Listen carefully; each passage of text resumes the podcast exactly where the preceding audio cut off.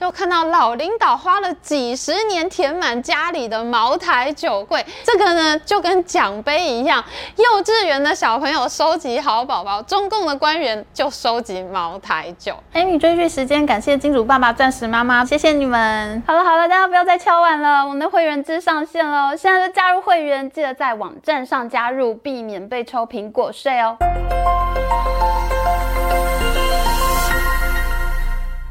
Hello，大家好，我是 Amy。最近呢，我的基因检测报告出来了，没想到呢，我竟然有酒精不耐症的基因。这个基因型呢，叫做 ALDH2 型。难怪呢，我平常一喝酒呢，就脸红想睡觉，根本就喝不了酒。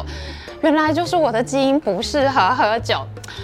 更神奇的是，台湾竟然是全世界最多酒精不耐症基因的国家。我们台湾人有百分之四十五都有酒精不耐症的基因哦。新加坡有百分之四十，中国百分之三十五，日本百分之三十，韩国百分之二十五，越南百分之十五。可是你知道吗？我们台湾人真的太厉害了，有百分之四十五的人不太能喝，可是呢，我们光靠剩下百分之五十五很能喝的人，我们竟然喝成了全球苏格兰威世纪的第四大国，哎，真的超神奇的。在继续讲酒之前呢，我们要打一个小广告哦。我们的频道会员上线才两个月，第一个月就破千人参加，第二个月已经有一千五百人了，真的超开心的。所以呢，我们决定要举办第二次的抽奖活动，那就请会员们要注意抽奖活动的贴文哦。我们的会员影片真的是超充实的，从台积电现在最红的 CoWoS 封装到底是什么，到现在最会涨的 AI 股，我们三月份就告诉过大家了哦。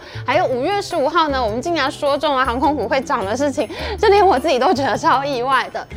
这么好看的会员专属影片，你还不赶快加入会员吗？哇，我真的要被台湾人吓到嘞！根据经济部统计处的资料，台湾人每年要喝掉七亿公升的酒，相当于三百个奥运游泳池。酒精不耐症最严重的国家，全世界酒精不耐症最多的国家，竟然是一个喝酒大国。每年台湾人要喝掉五百四十六亿元的威士忌，是苏格兰威士忌的第四大出口国，仅次于美国、法国、新加坡。哎，新加坡人那么少，怎么买那么多呢？我在猜呢，这可能是因为它旁边的马来西亚是一个回教国家，那回教徒是不能喝酒嘛，所以呢，很可能他们是从新加坡。进口酒进来吧。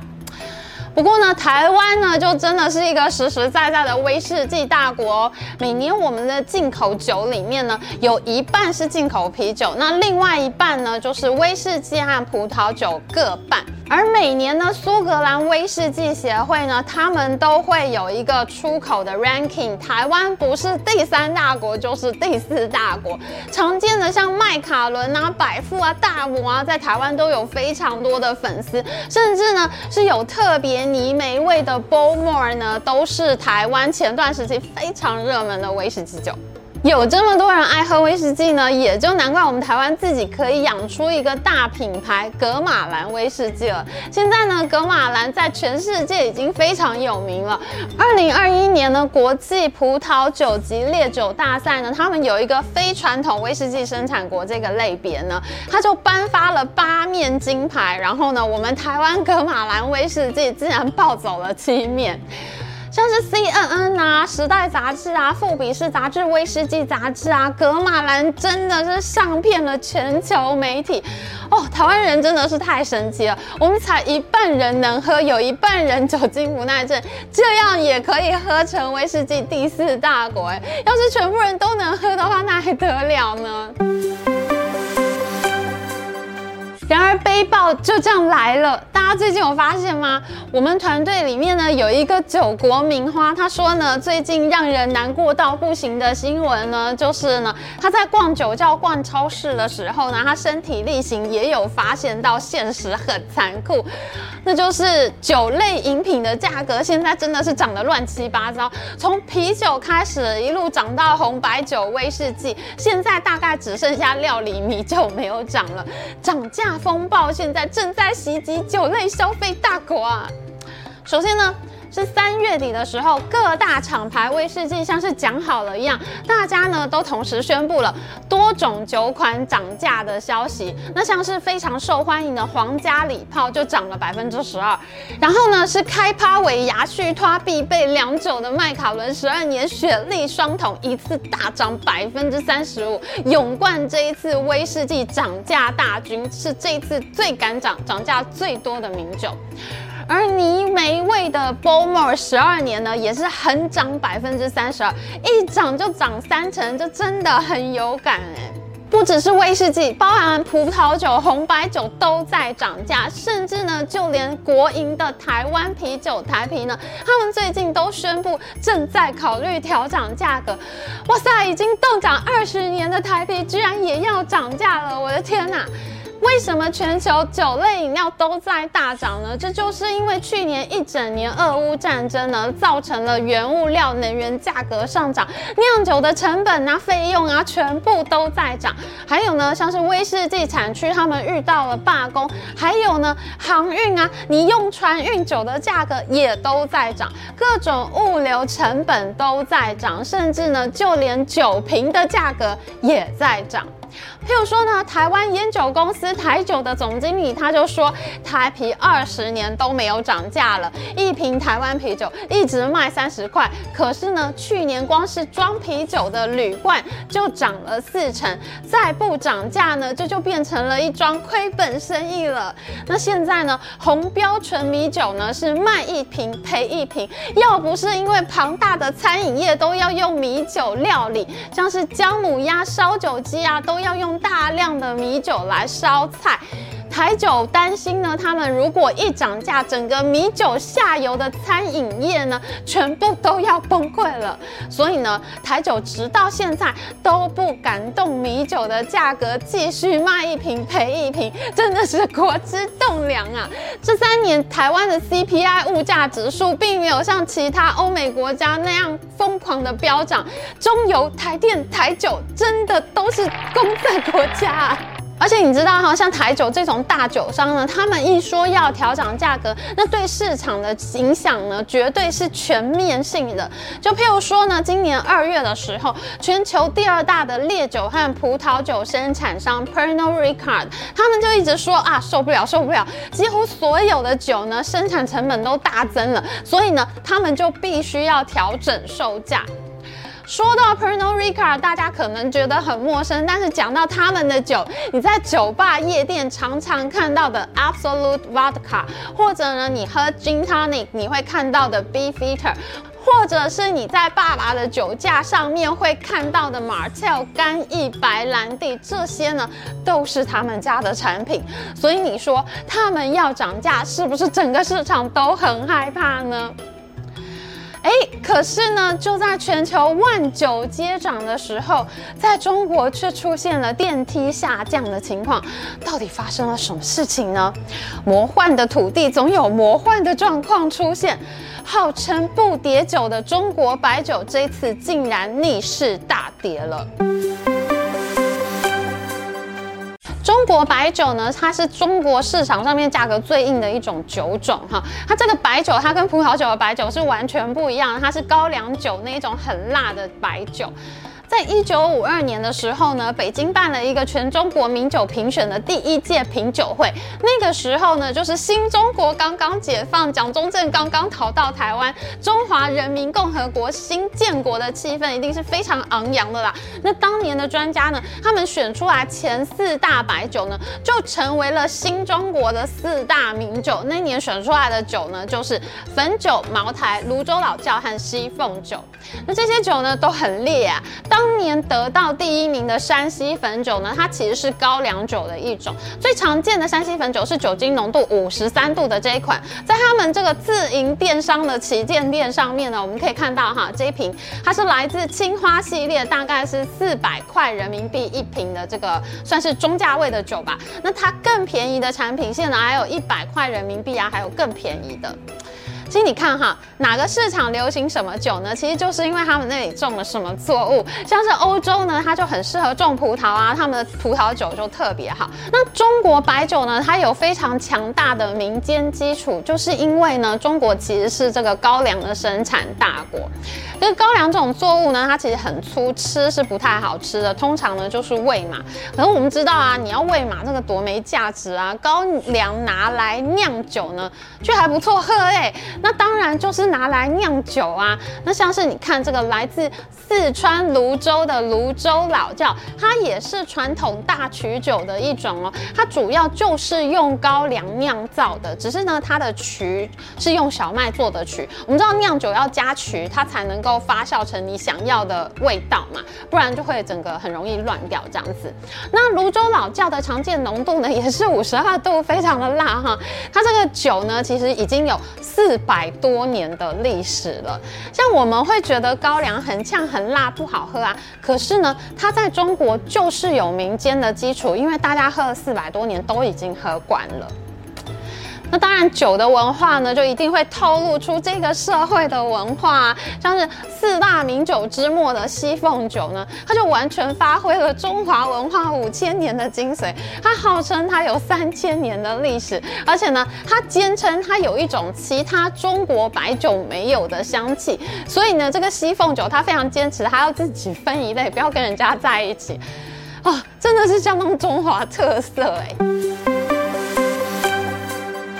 在四大名酒里面呢，现在卖最贵的呢，就是有中国官场硬通货之称、尊爵不凡、高贵还要更贵的茅台酒。茅台呢是一款来自贵州的酱香型白酒，非常的浓，有一种用文字无法叙述的特别香气，真的是要喝过才知道。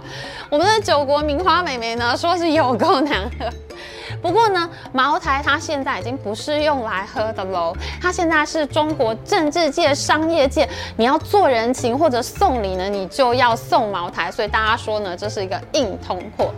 在二零一零年的时候呢，茅台酒它还向世界奢侈品协会申请奢侈品资格，哎。茅台酒的地位为什么会这么高呢？这就是因为呢，一九三五年的时候，我们先总统蒋公在中国暴打共产党，打到他们逃去陕西土窑躲起来。那他们逃亡的这个一个路线呢，他们就叫做长征。你看多会取名字，明明就是逃走，还叫长征。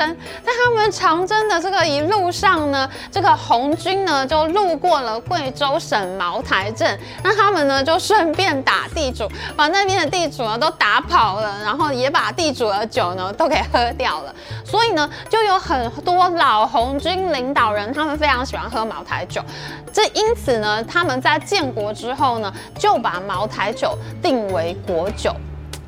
哎，政府高层爱喝茅台，大家送礼呢就要送茅台啊，所以呢，茅台的价格呢就越涨越高。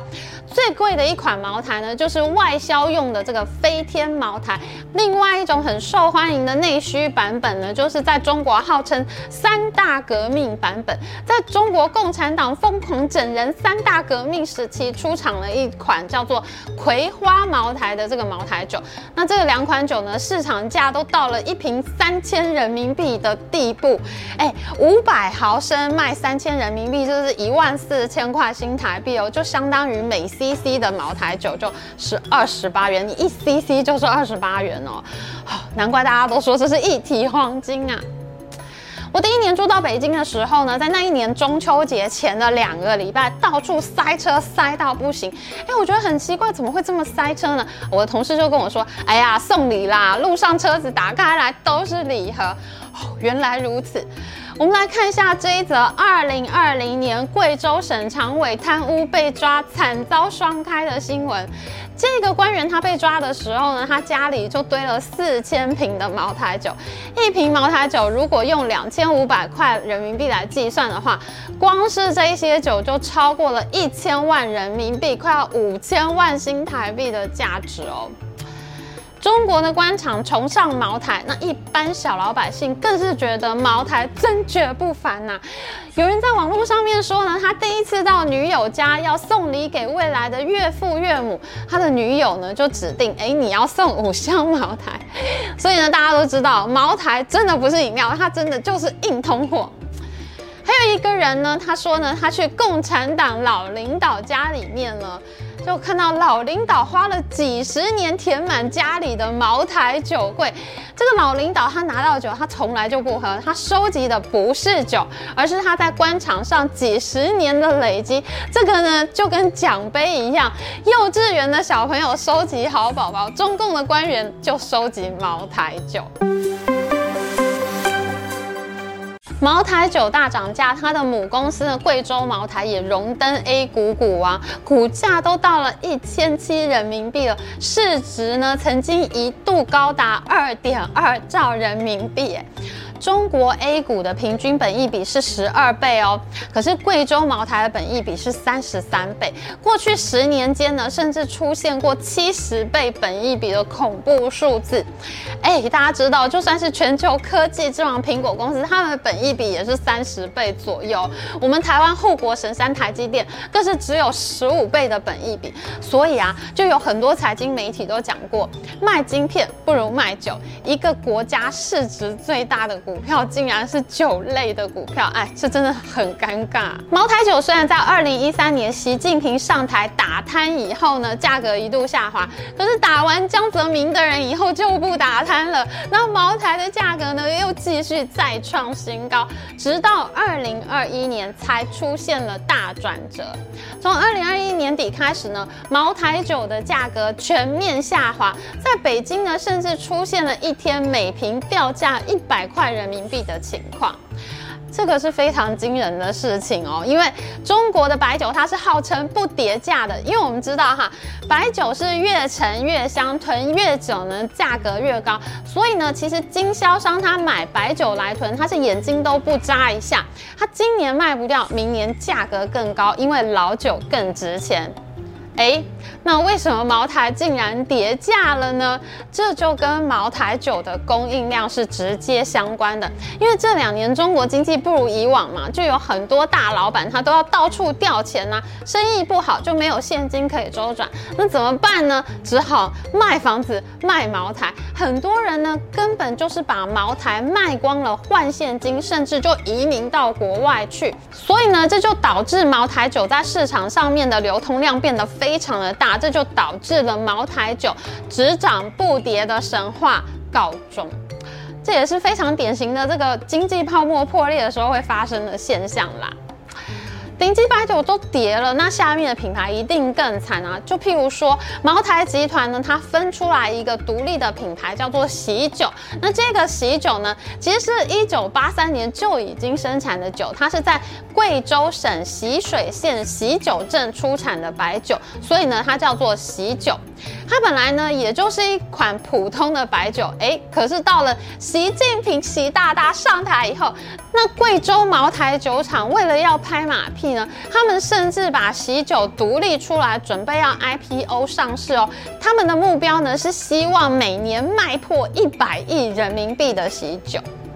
然而呢，随着习大大越来越讨人厌，大家就恨屋及乌，看到喜酒就觉得很烦。所以呢，从二零一七年开始，喜酒的营运状况和售价呢就不停的下滑。所以我们知道中国人开始讨厌习大大，应该是从二零一七年开始的。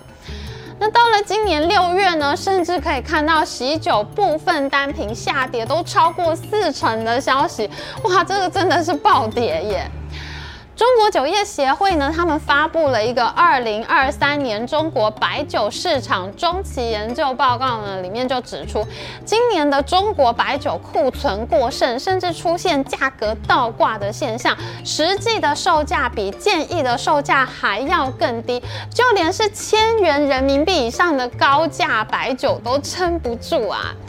以往中国五一劳动节长假呢，就是白酒消费的黄金期。可是呢，今年却有四成的酒商都表示，白酒的消费量跟去年不能相比，而且呢，库存量还在增加。唉。白酒价格下滑的结果呢，就是白酒股票集体大跌。曾经狂飙到每股二五六五元人民币的贵州茅台公司呢，哇，两千五百多块哎，它现在呢下跌到了一千七百块左右，股价下跌了百分之三十三。而平民喝的白酒五粮液呢，更是股价腰斩，下跌了百分之五十二。好的，虽然我不能喝酒，但是呢，从酒的身上，我们也是可以学到非常多财经知识的。喝酒也可以学财经，真是太好看了财经追剧了。喜欢我们影片，请记得帮我们按赞，还有记得按订阅频道，加开启小铃铛。我们下次再见哦，拜拜。